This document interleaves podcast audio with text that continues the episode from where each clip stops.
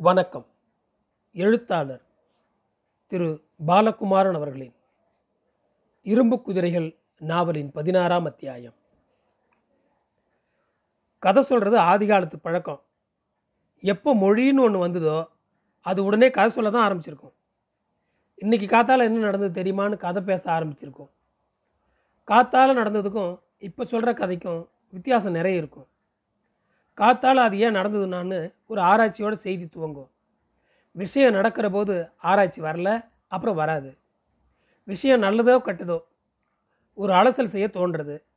Recollection of thoughts மனுஷாலுடைய பெரிய சொத்து இது. நடந்ததை நினைவுக்கு கொண்டு வந்து யோசனை பண்ண தன்னை பக்குவப்படுத்திக்கிறது மனுஷாளுக்கு மட்டுமே உண்டு. மிருகம் மாதிரி சட்டென்று கோபமோ காமமோ வந்துடுறதில்லை. வாழை மிதித்த உடனே பாஞ்சிடுறதில்ல. கோபப்பட்டால் என்ன ஆகும்னு நம்மளால் யோசிக்க முடியும். தொடர்ந்து யோசிக்கிறவன் ஞானி முடியாதவன் மிருகம். யோசனை பண்ணியதன் விளைவு இன்றைய வாழ்க்கை வளர்ச்சி.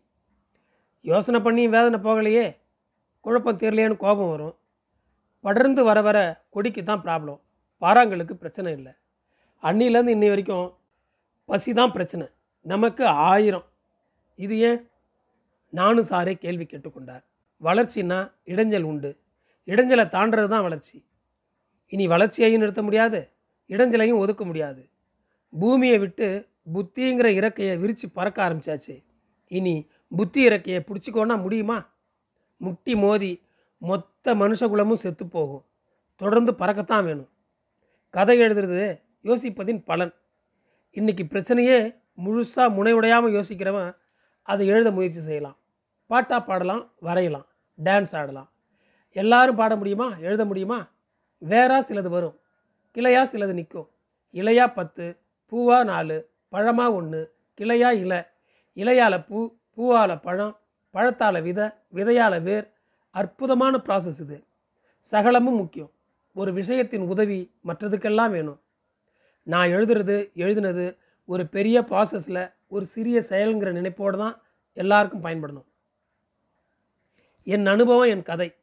என் கதையை படித்து என் அனுபவம் உனக்கும் அனுபவம் ஆகிற போது என் வயசும் உன் வயசும் சேர்ந்து முப்பது வயசுக்கு அறுபது வயசு பக்கம் வந்துடும். வரலாம் இல்லையா? ஏன் எழுதுறேன்னு கேட்டியே அதுக்கு இதுதான் பதில். நானும் ஐயர் வாயை துடைத்து கொண்டார். காஃபி ஆறிக்கொண்டிருந்தது விஸ்வநாதன் பிரமித்து போயிருந்தான். இந்த கிழவன் லாரி கம்பெனி கிளர்க்கா? தமிழ் வாத்தியாரா? தன்னுள் இவ்வளவு அடக்கி வைத்து கொண்டு அமிர்தமாய் பொழிகிறதே. ஞானம் பொறிபறக்க பேசுகிறதே.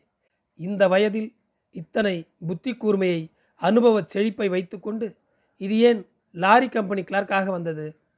ஏன் தமிழ் வாத்தியாராய் உழன்றது?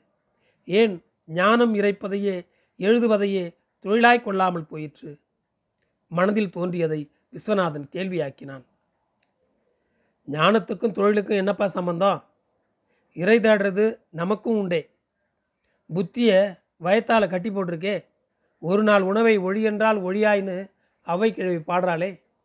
இறை தேட வேண்டாம்னா பாறாங்கல்லா போயிடுவோம். பாறைக்கு பிரச்சனை இல்லை. மிருகம் மாதிரி இறை மட்டும் தேடுற சுபாவமும் இல்லை. இறையும் தேடி ஞானமும் தேடி அடடா என்ன சுகம். எப்படிப்பட்ட போராட்டம். இது பனிஷ்மெண்ட் இல்லை எம்பி சுயமாக புடம்போட்டுக்கிற வித்தை. சுவராசியமான விளையாட்டு. மிருகத்துக்குண்டான பசியும் வச்சு ஞானமும் கொடுத்துருக்கு மனுஷாளுக்கு. நாய்க்குட்டியை நிலைக்கண்ணாடி முன்னாடி வச்சா என்ன பண்ணும்? நக்கி பார்த்துட்டு திங்க முடியலன்னு போயிடும். மனுஷன் என்ன அடடே நான் இவ்வளோ அழகான்னு யோசிப்பான். தன் இருப்பும் தெரிந்து எதிர்ப்பக்கம் போய் தன்னையே பார்த்துக்கிற சுபாவம் வர்றது. நாய்க்குட்டிக்கு இருப்பு மட்டும்தான் முக்கியம். மனுஷனுக்கு இருப்பும் தொலைவும் உண்டு. தொலைவு பார்வை இருக்கிறதாலே வீடும் அரிசி சேமிப்பும் வர்றது. இதற்குண்டான பிரச்சனையும் வளர்ந்துடுறது. படருவதால் வளர்வதால் வரும் பிரச்சனை படர்ந்த இடம் மரமோ முள்ளுச்செடியோ மலையோ தரையோ அந்தந்த சூழ்நிலை பிரச்சனை. நாம் வளர்ந்துருக்குமா சார்? நிச்சயம். அற்புதமாய் வளர்ந்திருக்கிறோம். காந்திலால் கனைத்தான் நானு ஐயர் அவனை பார்த்துவிட்டு தலையசைத்தார். சரி இது பேசினோம்னா முடிவே இல்லை. இன்னொரு நாள் வச்சுப்போம். வந்த விஷயம் என்னன்னா அந்த திருப்பதி லாரி விஷயமாவா? விஸ்வநாதன் சட்டென்று கீழிறங்கினான். நானு ஐயர் மெல்ல புன்னகை செய்தார். பய கெட்டிக்காரன் டக்குன்னு தரைக்கு வந்துட்டான். காந்திலால் கை கூப்பினான். ஆஃபீஸில் பில் பாஸ் பண்ண மாட்டேங்கிறாங்க சார். இனி லோடும் கிடையாதுன்னு பேசுகிறாங்கோ தவறு எங்கிட்டையும் நடக்கும். பத்து ட்ரிப்பில் ஒன்று ஸ்லிப் ஆகும். நான் என்ன செய்யணும் காந்திலால்? வேணும்ட்டு செய்யலை சார். நடந்து போச்சு.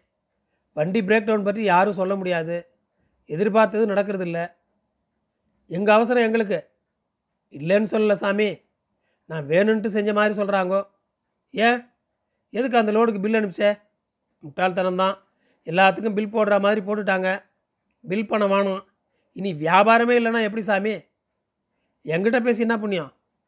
நான் உன் லாரி எங்கேஜ் பண்ணுறேன் இல்லை சாமி அது நான் பார்த்துக்கிறேன் வண்டியில் போய் லாரி மாற்றி எடுத்து வந்ததை பெருசு பண்ணாமல் நானும் கோஆப்ரேட் பண்ணியதை எடுத்து சொல்லணும். இந்த லோடுக்கு மட்டும் டெலிஃபோன் கால் இருநூறுபாய் ஆகிட்டுருக்கோம் நானும் சும்மா இல்லை விசு சார். புரிகிறது. இன்டைரக்டாக உன்னை சப்போர்ட் பண்ண சொல்கிற காந்திலால் பேசாமல் இருந்தான். அது இல்லை. தப்பு இவர் தான் பண்ணினாருன்னு இதில் சொல்ல முடியாது. போராத காலம். இவர் மாட்டின்னு பதில் சொல்ல வேண்டியிருக்கு. நானும் ஐயர். மெல்ல இழுத்தார். சரி என்னால் இடைஞ்சல் வராது. ஆனால் அன்றைக்கி நான் பட்ட கஷ்டம் தவிப்பு சாதாரணம் இல்லை காந்திலால். அதை விட பெரிய தவிப்பு வீட்டில் சொல்லாமல் போய் இவங்கிட்ட வாங்கி கட்டின்றது. இந்த அவஸ்தை எனக்கு தேவையில்லையே. நானும் சார் பட்டென்று விஸ்வநாதனை உற்று பார்த்தார். விசு விழிகளை தாழ்த்தி கொண்டான். ஓ உனக்கு வீடு சரியில்லையோ? பிணக்கு நிறைந்த வாழ்க்கையோ? அதுதான் இலக்கியம் தேடி அலைகிறாயோ? நானும் சார் மனசுக்குள் கணக்கு போட்டார். இது ஸ்லிப். இவர் எதிரே இதை சொல்லியிருக்கக்கூடாது விஸ்வநாதன் மெல்ல மருகினான். அடடா அது ஹிம்சைன்னா? அவளுக்கும் ஹிம்சை உங்களுக்கும் வேதனை. வெளியே போன புருஷன் வரலன்னா? பொம்மநாட்டி நிச்சயம் தவிக்கத்தான் செய்வா?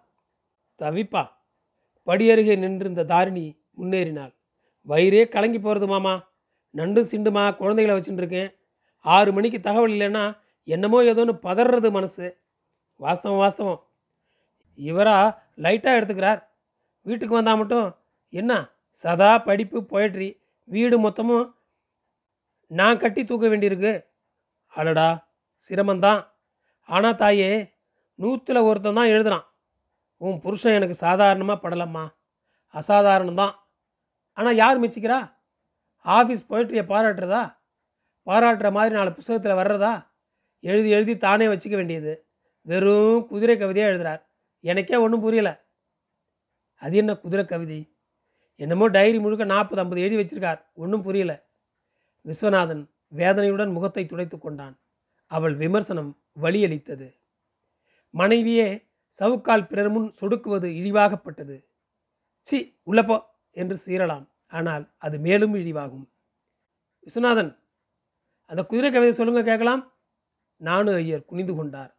வந்த காரியம் முடிந்து விட்டது கவிதை கேட்டால் என்ன தப்பு? இத்தனை விஷம் கூடாதுண்ணா உங்களுக்கு என்று தாரிணியின் கீச்சுக்குரல் மறுபடி காதில் மோதிற்று. குதிரைக்கு விஷம் உண்டோ? என்ற கேள்வி ஞாபகம் வந்தது. எதற்கு விஷம் உண்டு? எவை கொம்பு உடையவை என்று கேள்வி வந்தது. அன்று எழுதிய கவிதை ஞாபகம் வந்தது. தொண்டையை செருமிக் கொண்டான். அவள ஆடுகள் கூட இங்கே கொம்புடன் ஜனித்ததாக கீச்சுப் பூனைகள் கொண்டதிங்கே கூறிய நகமும் பல்லும். யாருக்கும் தீங்கு செய்யா நத்தைக்கும் கல்லாய் ஓடு. பச்சோந்தி நிறத்தை மாற்றும் பள்ளிவால் விஷத்தை தேக்கும். குதிரைகள் மட்டும் இங்கே கொம்பின்றி பிறந்ததென்ன வெறுப்புடன் பிறந்த மாக்கள் பயத்தினை துணையாய்க் கொள்ள விருப்புடன் பிறந்த குதிரை கொம்பில்லை விஷமும் இல்லை தர்மத்தை சொல்ல வந்தோர் தடியோடா காட்சி தருவர். குதிரைகள் காதை பாரும் உள்ளங்கை சிவப்பு தோற்கும். இது குதிரைகள் எனக்கு சொன்ன வேதத்தின் ஏழாம் பாடம். சபாஷ் அற்புதம். தர்மத்தை சொல்ல வந்தோர் தடியோடா காட்சி தருவர். ரொம்ப பிரமாதம். நான் என்னவோ நினச்சேன் எனக்கு புரிகிறது விஸ்வநாதன். கவிதை உங்களுக்கு நெஞ்சிலேருந்து வர்றது. எனக்கு மொத்தமும் புரிகிறது. அடடா! விருப்புடன் பிறந்த குதிரை கொம்பில்லை விஷமும் இல்லை எத்தனை பெரிய விஷயம்? பூமியில் பிடிப்பு இருந்தால் காதல் இருந்தால் பயம் எப்படி வரும்? பயம் இல்லைன்னா விஷயம் எதுக்கு? கொம்பு எதுக்கு? கரெக்ட். வாழ்க்கையை நேசிக்கணும். நேசிக்கிற வாளுக்கு தான் உலகம். அடடா அடடா!